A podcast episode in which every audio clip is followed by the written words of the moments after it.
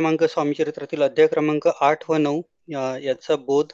तसेच अध्याय क्रमांक दहा मधील चिदंबर दीक्षांची कथा बाजीराव पेशवे यांचा संदर्भ आणि त्यातला मिळणारा सार याबद्दल माहिती जाणून घेतली.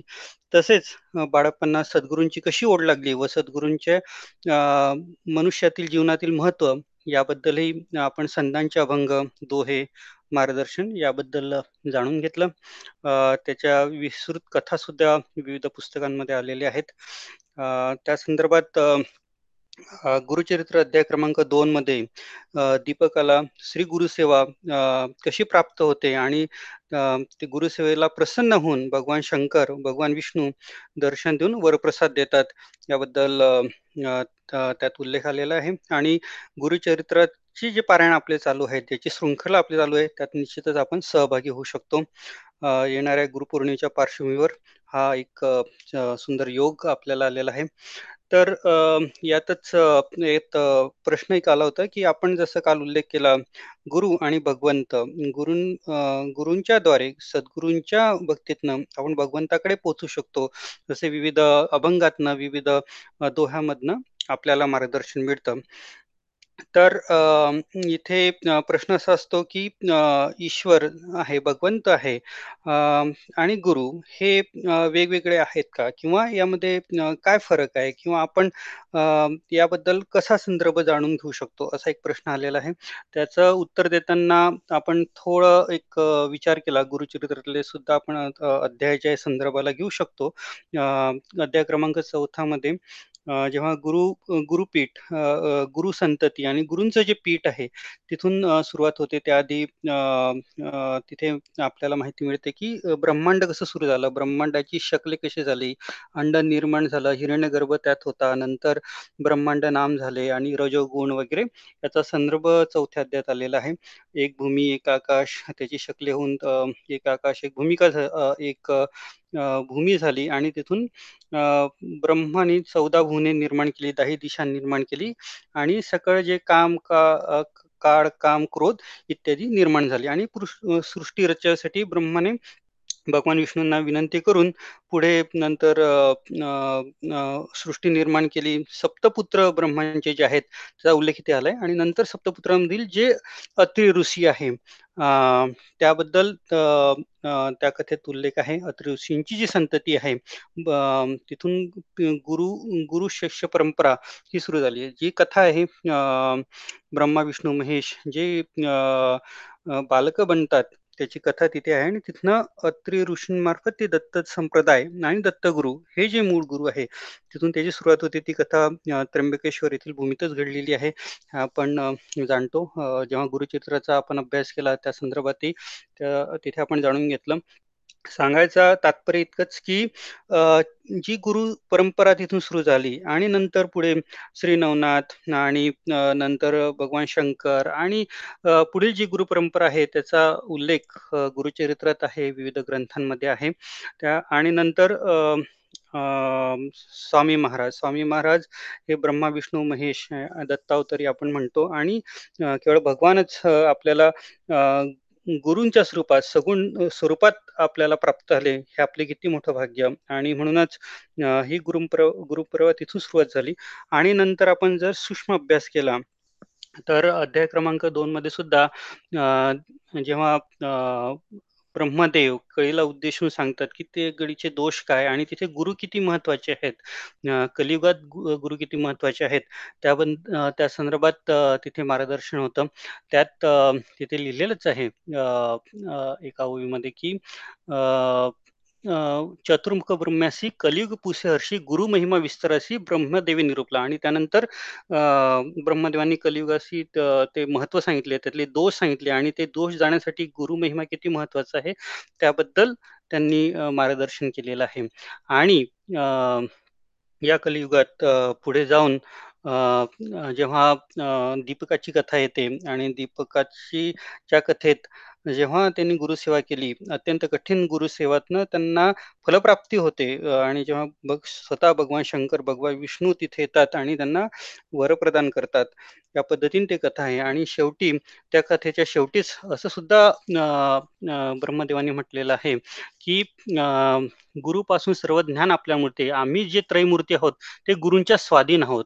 आणि दृढ भक्ती असे जयापाशी त्रिकरण समानसी तोची होय ईश्वरासी. म्हणजे तोच ईश्वर होतो, तोच भगवान होतो. म्हणून आपण दुसऱ्या संप्रदायांचा सुद्धा किंवा धर्माचा सुद्धा अभ्यास केला, तर आपल्याला सिख समाजात असं राहतं, की गुरु हेच परमेश्वर आहे. त्यांच्या दृष्टीने त्यांनी जेव्हा सर्व अभ्यास केला आणि गुरुवाणीतनं सुद्धा तो संदेश मिळतो, की अ, त्यात तसा फरक नाही. इन म्हणजे दुसऱ्या वर्ड्समध्ये, की गुरु नानक अ, देव आहेत. गुरु नानक देवजी किंवा गुरु गोविंद सिंगजी, गुरु ग्रंथ साहेब यांचा उल्लेख ते परमेश्वर असाच करतात आणि अ, अ, मुस्लिम धर्मात सुद्धा मोहम्मद पैगंबरापासून ती परंपरा सुरू झालेली आहे आणि अ, जे अ, इंग्रजीमध्ये ज्यांनी ट्रान्सलेशन केलं, भारतीय पद्धतीचा सनातन धर्माचा अभ्यास करून ज्यांनी पुस्तक लिहिले, त्यांनी गुरूंची एका पुस्तकात एका फिलॉसॉफरने फार छान व्याख्या केलेली आहे. त्यांनी लिहिलेलं आहे, "the guru enables their disciple to manifest their potential. The the goal is to empower disciple and not to keep them limited and disempowered as a disciple forever." म्हणजे काय, की हे गुरुजी अशा पद्धतीने मार्गदर्शन करतात, ते स्वतः जे शिष्य आहेत, ते ईश्वराप्रती पोहोचू शकतात. अशा पद्धतीने गुरुभक्तीचा, गुरुमहिमा याचा इथे उल्लेख केलेला आहे. म्हणून गुरुपौर्णिमेलाही आपण जे आपले गुरु आहेत, श्री स्वामी समर्थ महाराज त्यांनाच थेट आपण आपण गुरु म्हणतो आणि त्यांचं त्यांच्याकडनं आपण मार्गदर्शन घेतो, त्यांचं पूजन करतो. त्या संदर्भात अर्थात शुक्रवारी जेव्हा आदरणीय नितीन भाऊ मार्गदर्शन करतील, त्या संदर्भी याचं मोठं विस्तृत आपल्याला मार्गदर्शन मिळणार आहे. त्याचा सुद्धा आपण लाभ घ्यावा आणि गुरुपौर्णिमेचं हे औचित्य आहे. त्या संदर्भातला तो तिथे उल्लेख होता आणि त्या संदर्भात बाळप्पांना सुद्धा सद्गुरुसेवेची कशी ओढ लागली आणि त्यांच्याकडनं कशी सेवा घडून आली, त्याचा तो संदर्भ होता. अध्याय क्रमांक अ, 10 मध्ये एक त्यात एक संदर्भ सुद्धा पुढे आलेला आहे. तो आपला काल पूर्ण राहिला. त्यात असं ग्रंथकर्त्यांनी लिहिलेलं आहे, "मुरगुडी मल्हार दीक्षित वेदशास्त्री पारंगत, धर्मकर्मी सदारत ईश्वर भक्त तेसाची. जयांची ख्याती सर्वत्र, विद्याधनांच्या माहेर, अलिप्तपणे संसार करोनी काळ क्रमिताती." म्हणजे जे मल्हार दीक्षित होते, चिदंबर दीक्षांचे पिता, ते अलिप्तपणे संसार करून त्यांचा काळ जात होता आणि त्यांना संतती नव्हती, असा त्यात पुढे उल्लेख आला आहे. त्यात अलिप्तपणे संसार याचा अर्थ इथे जाणून घ्यायचा म्हणजे, की संसारात राहून गृहस्थ समाज पालन करून, सर्व कर्तव्य करून, कुठल्याही प्रकारची आसक्ती न धरता त्यांचा अलिप्तपणे संसार चालू होता. आणि विविध पुराणांमध्ये, विविध ग्रंथांमध्ये अलिप्तपणावर फार सुंदर संभाषण केलेलं आहे भगवंताने. आणि भगवंताच्या जे चरणावर भक्त लीन होतात आणि त्यांचा संसार कसा लिप्तपणे होतो, याचं सुद्धा उदाहरण आहेत. आणि कीर्तनकार बुवा आपल्याला नेहमीच उदाहरणं देतात, की आपण संसारात अशा पद्धतीने असावं, आपण गृहस्थाश्रमात अशा पद्धतीने असावं, की ज्याप्रमाणे ते उदाहरण देतात, की आपण चिकूची कोय जशी असते, म्हणजे चिकू हे जे फळ आहे, ते फळ त्याची जी कोय असते, त्याची जे बी असतं, ते चिकूमध्ये असतं, परंतु ते आपण चिकूला बघतो, की त्याला चिकूचा काही संदर्भ नसतो. त्या त्या बीला किंवा त्या बीजाला चिकू काही लागलेला नसतो. त्याप्रमाणे आपण संसारात राहून संसाराची आसक्ती न धरता परमार्थाकडे लक्ष ठेवून भगवंताकडे लक्ष ठेवून आपलं मार्गक्रमण कसं करावं, गृहस्थाश्रमात राहून सुद्धा आपण कसं परमेश्वराशी लीन होऊ शकतो आणि कलियुगाचा तो मोठा गुणच आहे, की कमी काळात आपल्याला अ, भगवंताची प्राप्ती होते. भगवंत जो आहे, तो खरा समजतो आणि आपल्या आयुष्याचं कल्याण होतं. अशा पद्धतीने अ, विविध प पद्धतीने कीर्तनकार महाराज अ, आपल्याला मार्गदर्शनही करतात आणि त्यात ते दुसरं उदाहरण, विपरीत उदाहरण असे देतात, की आंब्याची कोय जी असते, तसं आपण होऊ नये. कारण आंब्याची कोय जी असते, त्याला आंब्याचा रस लागतो आणि तो रससुद्धा आपल्याला लागू नये. म्हणजेच काय, की या उदाहरणातून त्यांना असं सांगायचं आहे, की आपण किती अलिप्तपणे आपला संसार केला पाहिजे, कशाची आसक्ती न धरावी, कशा आणि परम परमेश्वराची सेवा, परमेश्वराचं जे नामस्मरण आहे, त्यात आपलं चिंत चित्त गुंतावं. कारण ते मन हाती लागणं हे तसं सोपं नसतं. तर ते मन हाती लागणं हे महत्वाचं आहे आणि म्हणूनच मनाला कसं नियंत्रित करावं याचे वेगळे उपाययोजना सुद्धा आपल्याला दिलेल्या आहेत आणि आपण जी नित्यसेवा करतो, जशी आपली सेवा वाटते, त्यानुसार आपलं मन सुद्धा आपल्या ताब्यात येण्यास मदत होते. दुसऱ्या पद्धतीने, दुसऱ्या दृष्टिकोनातनं या सर्व अध्ययनकडे आपण बघितलं, तर आपल्या असं लक्षात येईल, की अध्याय क्रमांक 8-9 किंवा इतर सर्व अध्याय अ, स्वामीचरित्रातले 10वा अध्याय सुद्धा, की मल्हार दीक्षित इतके अलिप्त नसून त्यांना संतान प्राप्ती नव्हती आणि त्यासाठी त्यांच्याकडनं इतकी मोठी सेवा घडून आली. 12 वर्ष त्यांच्याकडनं चिदंबरेश्वर ते रामेश्वर जवळील एक जागृत महादेवाचं स्थान आहे. तिथे त्यांनी 12 वर्ष तपश्चर्या केली आणि त्या तपश्चर्यातनं त्यांना भगवान शंकरांचं भगवान शंकरच त्यांना पुत्ररूपाने प्राप्त झाले, अशी ती कथा आहे. आणि म्हणूनच असं म्हटलेलं आहे, अशी एक प्रसिद्ध उक्ती सुद्धा आहे, "जो संसार दुःखे दुखावला, त्रिविध तापे पोळला, तोची अधिकारी झाला परमार्थासी." म्हणजे काय, की ज्याला अतिशय दुःख आहे, त्याच्याकडनं जी सेवा घडून आली. कारण शंकर रायबहादरांना जर दुःख नसलं असतं, त्यांना जर ब्रह्मसंबंध नसला असता किंवा त्यांच्याकडनं त्यांचं जो रोग नसला असता, तर ते कदाचित या सर्व उपक्रमात सहभागी झाले नसते. ते कदाचित त्यांना स्वीकारण्याची संधी नसती मिळाली. आणि अ, मल्हारराव दीक्षित सुद्धा त्यांच्याकडनं तपश्चर्या केली. त्यामुळे त्यांना त्या सेवेचं किती मोठं फळ मिळालं. त्यांच्या पोटी भगवान शंकरच अवतरले. तपश्चर्या त्यांच्याकडनं घडली. म्हणूनच आणि ही घटना सुद्धा अशी फार जुनी नाही आहे. केवळ आपण जर मागोवा घेतला तर 250 वर्षापूर्वीचीच घटना आहे.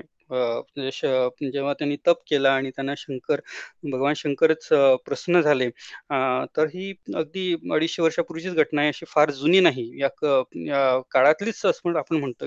म्हणून सुद्धा सांगण्याचा मुद्दा इतकाच, तात्पर्य इतकंच, की जेव्हा सेवेकरी प्रश्न विचारतात आणि कधी-कधी सुरुवातीला असा एक नकारात्मक प्रश्न येतो, की ह्या समस्या आम्हालाच का? आम्हालाच का याचा त्रास होतो? तर त्यामागे एक आपण दुसरा दृष्टिकोन बघितला. या कथेतनं आपल्याला जो बोध मिळतो, तो सांगायचा अर्थ इतकाच, की काहीतरी आपल्याकडनं उत्तम घडणार आहे. आपल्याला काहीतरी उत्तम प्राप्त होणार आहे. म्हणूनच आपल्याला भगवान श्री स्वामी समर्थ महाराजांचं सान्निध्य मिळत आहे त्यांची सेवेची संधी मिळते आहे आणि या समस्येच्या समाधानाच्या पलीकडे सुद्धा आपल्याला फलश्रुती मिळणार आहे. म्हणून आपण त्याकडे सकारात्मक बघितलं पाहिजे. म्हणूनच आपण स्वामीच्या सन्निध्यात आहोत. परमपूज्य गुरुमाऊलींच्या माध्यमातून समस्येसाठी जी आपल्याला सेवा मिळते, त्या सेवेचं फळ जे आहे ते ते त्या फळाची काय वर्णन करावं? म्हणजे त्याचं आपल्याला एक अहोभाग्यच असं म्हणता येईल. म्हणून आपल्याला ती समस्या प्राप्त झाली आहे आणि त्या समस्या जर नसली असती आणि आपण जर सुखासमाधानात असलो असतो, सगळं काही आलबेल असलं असतं, तर कदाचित आपल्याला ही संधी मिळाली नसती. आपण सेवा मार्गात आलो नसतो आणि एवढ्या मोठ्या ज्ञान ज्ञानापासून आपण वंचित राहिलो असतो. म्हणून सक समस्येकडे सुद्धा कसं सकारात्मक दृष्टीने आपण बघितलं पाहिजे, असं या कथेतनं सुद्धा आपल्याला अप्रत्यक्षपणे बोध मिळतो. तुकाराम महाराजांनी सुद्धा म्हटलेलं आहे, "हेची दान देवा देगा, तुझा विसर ना पडावा."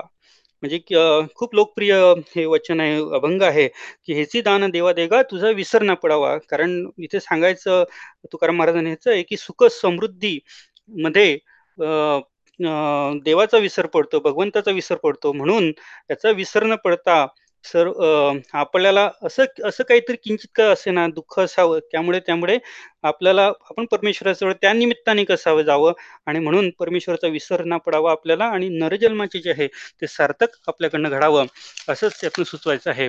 अत्यंत प्रसिद्ध दोहे आहेत. कबीर दोहा कबीर संत कबीरांचे दोहे सुद्धा यावर प्रसिद्ध आहे. त्यांनी म्हटलेलंच आहे, "दुःख सुमरीन सुमरिन सब करे, सुखमे करे न कोय. जो सुख सुमरीन करे, दुःख काहे न होय." म्हणजे दुःखात तर सर्वच सर्वच हे करतील, सुमरीन करतील म्हणजे सेवा करतील. परंतु जे सुखात असून ज्यावेळेस त्यांना परमेश्वराचा विसर नाही पडत, जेव्हा ते परमेश्वराजवळ जातात, त्यांच्याकडनं सेवा घडते, तेव्हा दुःख येणारच नाही, असं त्यांना सुचवायचं आहे. म्हणूनच या याच्या संक्षेपाने समरी करताना किंवा संदेश सांगताना समर्थ रामदासांचंही आपल्याला ओढ अगदीच त्यांनी समर्पक तीन शब्दातच सांगितलंय, "मना तू सदा भक्तिपंथीच जावे." म्हणजे भक्तिपंथीनेच आपण नेहमी जावं. आपण त्यात घडून जावं आणि आपल्याला जे समस्या येतात त्याकडे आपण सकारात्मक दृष्टीने कसं बघितलं पाहिजे. कारण त्यातनं आपल्या आपल्याला भगवंतानी जी समस्या दिली आहे, त्यातनं काहीतरी निश्चितच चांगलं होणार आहे आणि त्यामुळे आपल्याला ती समस्या आलेली आहे.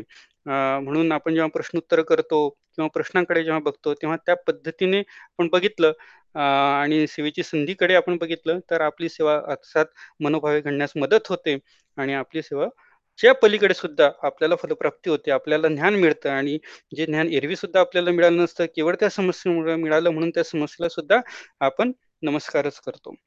या पद्धतीने या विविध कथांचे असे अप्रत्यक्षपणे बोध आहे आणि जशी जशी सेवा आपल्याला आपली वाढते तसं आपल्याला ससद विवेक बुद्धीने ह्या गोष्टी प्राप्त होत असतात पुन्हा कथे अकरा अकराकडे येताना अकरा ते तेरा यामध्ये बाळप्पांचा इतिहास आहे सुंदरबाईंची कथा आहे सोळप्पांचा इतिहास आहे आणि विविध पद्धतींचे जे हे पात्र आहेत त्या पद्धतीने विष्णुबुवा थोरातांनी यांचा समावेशात केलेला आहे. अगदी कमी शब्दात फार मोठे या पात्रातनं ज्याच्याकडनं त्या कृती घडल्या त्यातनं आपल्याला विविध पद्धतीने माहिती मिळाली आहे. बाळप्पांची जी पार्श्वभूमी आहे ती आपण काल बघितली. हायवेरी ग्राम जे कर्नाटकातील एक ग्रह होतं तेथील ते उत्तम सराफ आणि ते सर्व काही त्यांच्याकडे सुखसुविधा असते. आणि म्हणजे सर्व सुबत्ता असते पुत्र संतान असतं सर्व काही पत्नी वगैरे सर्व संसार व्यवस्थित सुरू असतो. परंतु तीस वर्ष आणि त्यानंतर त्यांच्या पूर्वपुण्यामुळे त्यांना सद्गुरूंची आस लागते आणि ते त्यानंतर गाणगापूरला जायला निघतात. मध्येच मुरगोड हे गाव लागतं आणि चिदम दीक्षांची कथा अध्याय क्रमांक दहामध्ये विस्तृत केलेली आहे. आणि त्यानंतर त्यांना असा तिथे संदेश मिळतो की आपण गाणगापूरला जावे आणि तिथे सेवा करावी. अर्थात त्यावेळेस अक्कलकोटला स्वामी महाराज होते परंतु त्यांना गाणगापूर मार्गे अक्कलकोटचा प्रवास करावा लागला. म्हणजेच त्यांची सेवा सेवा घडावी त्यांची परीक्षा घेण्यासाठीच. कारण त्यांचा सेवेचा काळ अगदी खडतर होता. त्यांना सहजासहजी सद्गुरुचरण मिळाले नाहीत. काही सेवेकऱ्यांना आपल्याला अगदी सहजासहजी सद्गुरुचरण मिळतात सद्गुरु सेवा मिळते. परंतु त्यांना कडक सेवा करावी लागली. तीन महिने ते गाणगापूरला होते. आणि त्या तिथे खूप सुंदर उल्लेख आलेला आहे. आणि शीतोष्णाची पर्वा न करता ज्यांच्या घरी सर्व सुबत्ता होती त्यांना तिथे भिक्षा मागावी लागली आणि त्याचा सुद्धा त्यांनी काहीही खेद न मांडता त्यांनी खूप मनोभावे त्याची सेवा केलेली आहे. आणि सात पारायण त्यांनी त्या दरम्यान केली आणि सातव्या पारायणाच्या मधल्या काळात तेथे त्यांना विंचूचं दर्शन होतं आणि विंचू हे शुभ दर्शक असतं आणि तेथे दृष्टांत होतो. दत्त महाराज प्रसन्न होऊन त्यांना दृष्टांत आता की तू अक्कलकोटला ये आणि अक्कल त्याच दरम्यान त्यांना विंचू दर्शन होतं. अर्थात हे प्रवासाला जाताना किंवा कुठेही आपल्याला विंचूचं दर्शन झालं ते ते शुभ मानलं जातं. आणि त्यांनी मग ते सात पारायण पूर्ण केले आणि त्यानंतर ते अक्कलकोटला गेले आणि महाराजांना परम भक्त पाहून परम शिष्य पाहून कसा आनंद झाला आणि तो आनंद महाराजांनी झाडाला आलिंगन देऊन कसा कसा दर्शविला याचं सुद्धा उदाहरण ग्रंथकर्त्यांनी दिलेलं आहे. आणि गाणगापूरला हेच सात पारायण करण्याची सेवा सुद्धा परमपूजी गुरुमाऊलीजी भरपूर सेवेकऱ्यांना येतात काही समस्या घेऊन सेवेकरी येतात. त्यावेळेस सुद्धा ही सेवा दिली जाते. आणि आता जी आपला दरबार आहे स्वामी समर्थ सेवा मार्गाचा दरबार तो प्रचंड मोठा गाणगापूरला आहे. तिथे भक्त निवासी आहे. आणि त्यामुळे आपल्याला खूप मागील काही वर्षापासून अत्यंत सोपं झालेलं आहे. तिथे आपण पारायण कधीही जाऊन जेव्हा आपली इच्छा असेल जेव्हा आपली सुविधा असेल त्यानुसार जाऊन आपण तिथे पारायण करू शकतो. अन्न अन्नसंतर्पण जे कार्य तिथे चालू असतं बारा महिने जे प्रत्येक दिवशी तिथे अन्न संतर्पण चालू असतं त्या त्यात आपण सहभागी घेऊ शकतो पारायण करू शकतो आणि आपल्याला तिथे प्रचंड तिथे अनुभूती येते. त्याचे दाखले सुद्धा याचे उदाहरण सुद्धा अनुभव सुद्धा सेवेकरी सांगतात.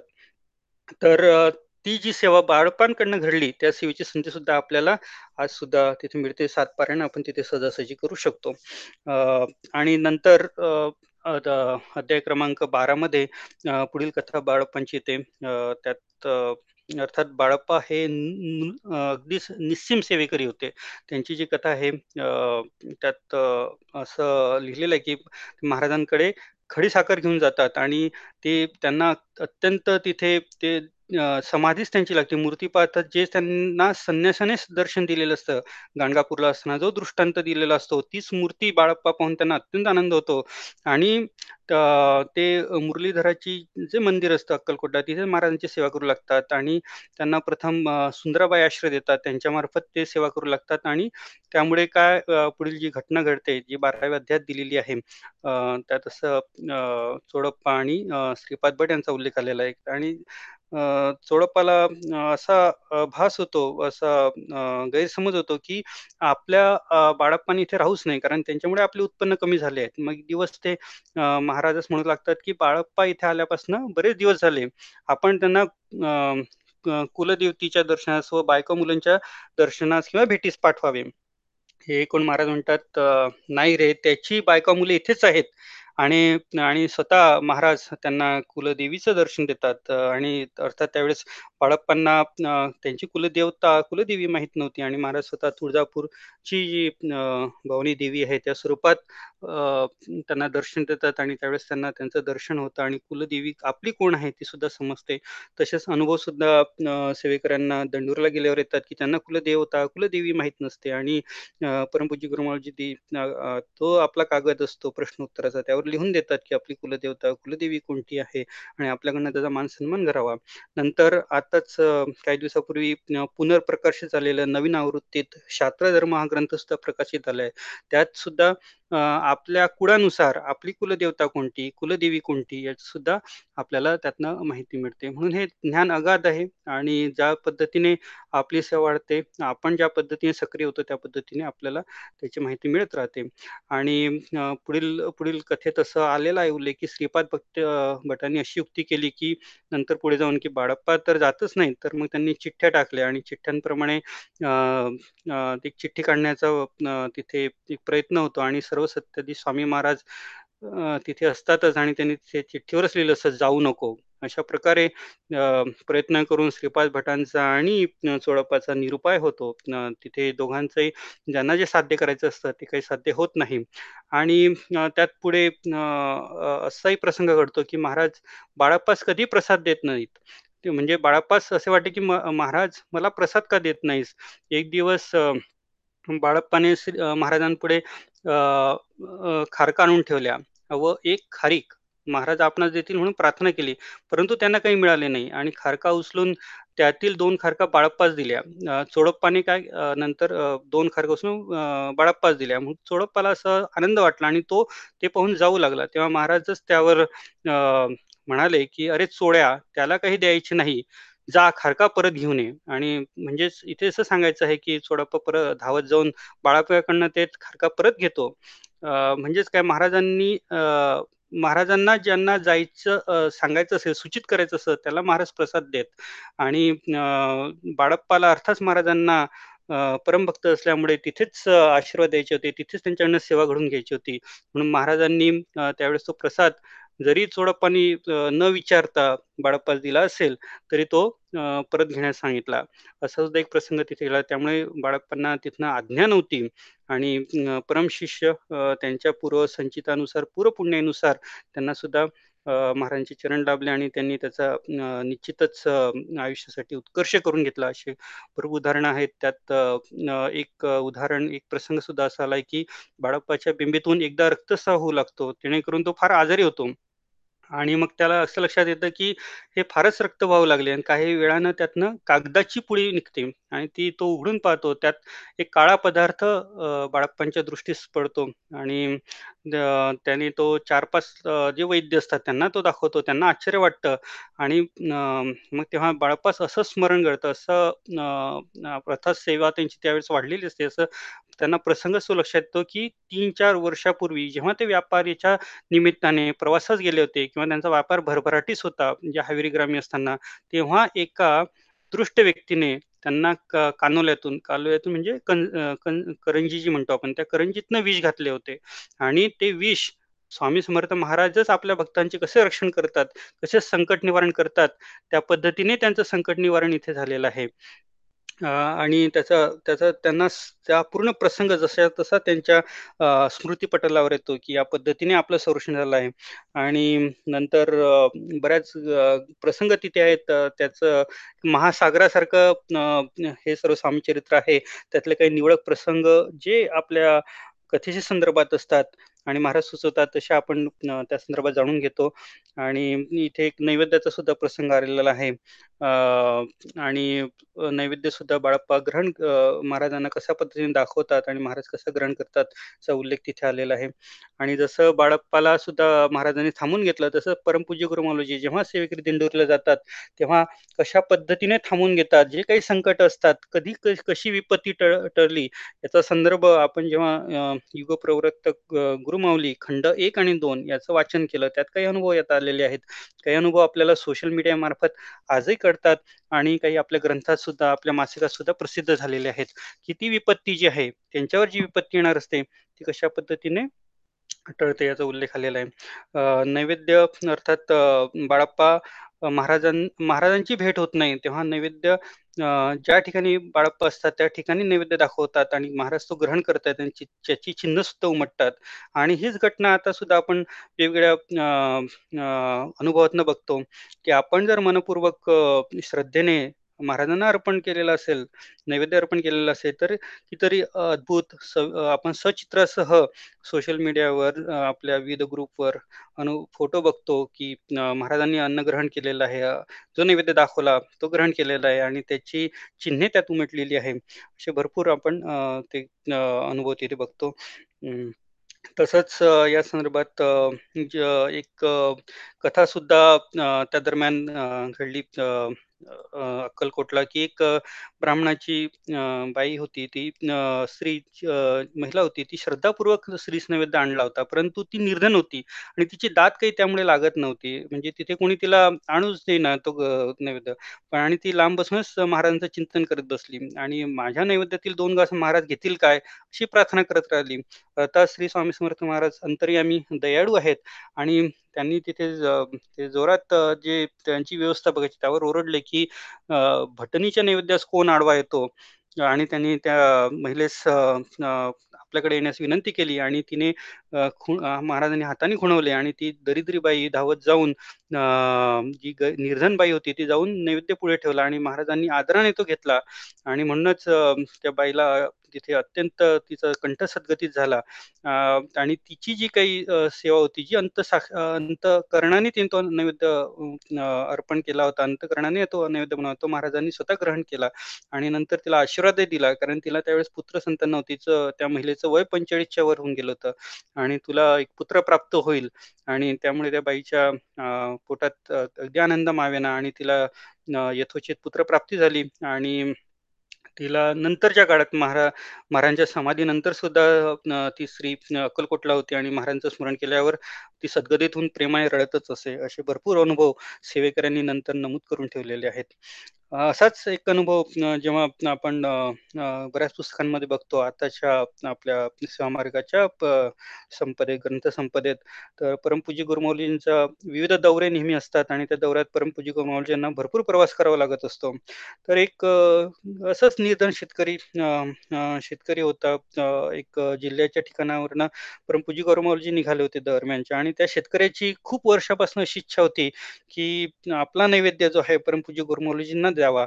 आणि कुठल्याही पद्धतीने त्याची ती इच्छा किती प्रयत्न केला तरी त्याची काही पूर्ण होत नव्हती. कारण तो बऱ्याच पासून बऱ्याच अंतरावर बऱ्याच किलोमीटर अंतरावर राहायचा आणि ती काय त्याची इच्छा पूर्ण होऊ शकली नाही. शेवटी परमपूज्य गुरुमौलींचा जेव्हा सत्संग मेळावे असतात त्यावेळेस त्या रस्त्याने त्याच्या शेताच्या रस्त्याने जेव्हा प्रवास चालू असतो तेव्हा परमपूज्य गुरुमौली माऊलीजी तिथे त्या कारमधून उतरतात आणि न्याहारी न्याहारीची वेळ झालेली असते शेतकरी न्याहारी करत असतो. त्याच त्याच दरम्यान परमपूज्य गुरुमौलीजी तिथे जातात आणि त्याची जी इच्छा आहे ती पूर्ण तिथे होते. तर हे असे अनुभव जे आहेत ते आपल्याला अगदी सद्गती करून ठेवतात. आणि सांगायचा अर्थ असा असला की काल जरी पुढे गेला असेल काळ परत्वे जरी गोष्टी बदलल्या असतील तरी गाभा मतितार्थ सेवेचा श्रद्धेचा तोच आहे. आपण कितीतरी उदाहरणं बघितली आहेत. शबरीचे जे उष्टे बोरे आहेत ते प्रभू रामांनी खाल्ले. भक्तांसाठी भगवान श्रीकृष्ण यशोदेचे बाळ झाले. गोपींचे दूध दही लोणी त्यांनी ग्रहण केले. असे अनंत अनंत उदाहरण अनंत दाखले परमेश्वर आपल्याला देतात. परमेश्वर अर्थात भक्तांच्या अधीन आहेत. परम भक्तीमुळे भक्तांच्या ज्या इच्छा आहेत परमेश्वर स्वतः पूर्ण करतात. आणि आरती सुद्धा आपण आर्ततेने स्वामी समर्थ महाराजांना साथ घालतो की आपण भक्तवत्सल आहात भक्ताभिमानाही आहेत. म्हणूनच हा त्याचा हा सर्व अर्थ आपल्याला इथे समजतो. नैवेद्याचं महत्त्व प्रचंड आहे आणि आपण जे आरती करतो ती आपण मनोभावे करून नैवेद्य अर्पण करतो आणि त्याचे विविध उदाहरणं विविध अनुभव सेवेकरी स्वतः नमूद करतात. यानंतर सुंदराबाईंची कथा आहे. सुंदराबाईंचं जी गोष्ट आहे, की सुंदराबाई सोलापूर येथील सुरुवातीला म्हणजे त्यांचं जे बॅकग्राऊंड होतं सोलापूरचं होतं आणि त्यांच्या केवळ पूर्वपुण्यानुसार त्यांना महाराजांची सेवा करते महाराजांच्या सान्निध्यात ते येतात आणि त्यावेळेस जे त्याला येतात तेव्हा महाराज सुद्धा चोडप्पा सुचवतात, की "चोड्या हिला इथे ठेवू नको. तुझ्या डोक्यावर ही मिरे वाटेल." महाराजांना सांगण्याचं हेच होतं आणि परंतु अर्थात जसं म्हटलं त्याप्रमाणे जे आहेत भक्तांच्या अधीन आहेत. महाराज सुद्धा भक्तांच्या अधीन आहेत आणि पूर्वकर्मानुसार स सुंदराबाईंना त्या सेवेचा लाभ होतो आणि तिचे ज्या सुंदराबाईंच्या ज्या काही खटाटोप आहे, जे काही उद्योग आहेत, ते आपण पुढील सत्रात जाणून घेऊ आणि जसं काही शिशुपाल, कंस यांचे जे अपराध पूर्ण होईपर्यंत देवसुद्धा शांत बसून होते.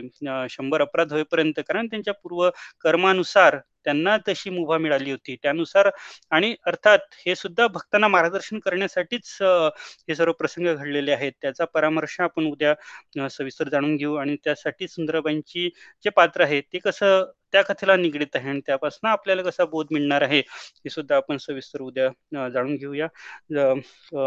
झालेली सेवा श्री स्वामी चरणी अर्पण करूया आणि अ, प्रार्थनेकडे वळूया. श्री स्वामी समर्थ.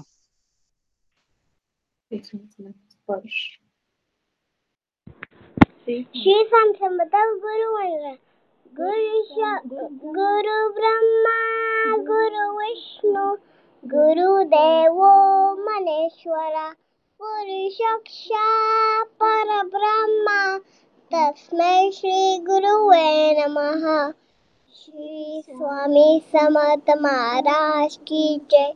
श्री सम श्री गुरुवेद दत्त श्री गंगेश्वर महाराज की जय गंगा मोताई माता की जय सद्गुरु ब्रह्मकोच मोरे दादा की जय श्री साई गुरु माऊली की जय भारत माता की जय श्री साई श्री स्वामी समर्थ. श्री स्वामी समर्थ श्री स्वामी समर्थ श्री स्वामी समर्थ श्री